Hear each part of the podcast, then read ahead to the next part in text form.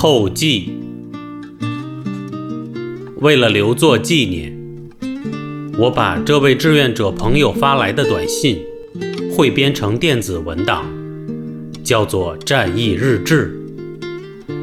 除了后边加的小标题以及个别文字标点的修改之外，其余均是原装。这位朋友是一位久经沙场的老志愿者了，每次拨打他的电话，都会听到他心灵告白般的彩铃。感谢您拨打我的电话。作为党的儿子，我要永远有一颗无我的心，牢记习主席的寄语：我将无我，不负人民，一辈子全心全意地为人民服务，直到永远。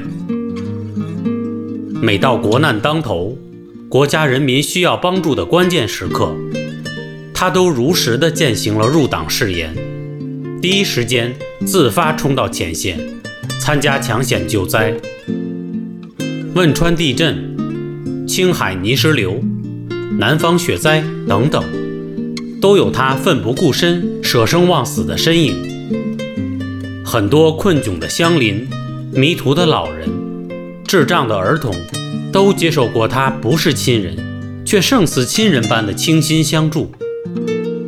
习主席说过：“关键时刻冲得上去，危险关头豁得出来。”才是真正的共产党人。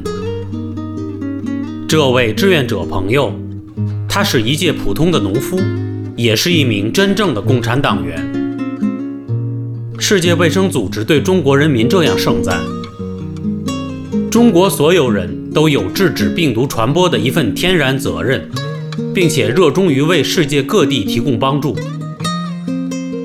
二零二零年三月二十四日，他离开了武汉。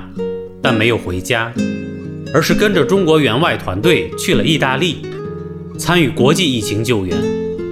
走之前，他对我说：“疫情不分国界，多大的困难也难不倒无量慈悲的爱。”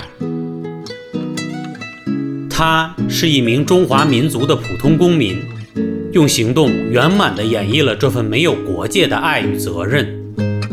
他手捧着《雷锋日记》长大。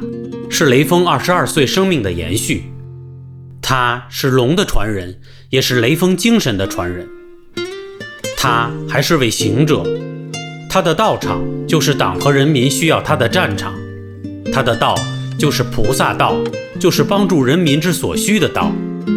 他的心就是菩萨心，就是急百姓之所急的心。期盼你和战友早日凯旋归来。二零二零年三月三十日。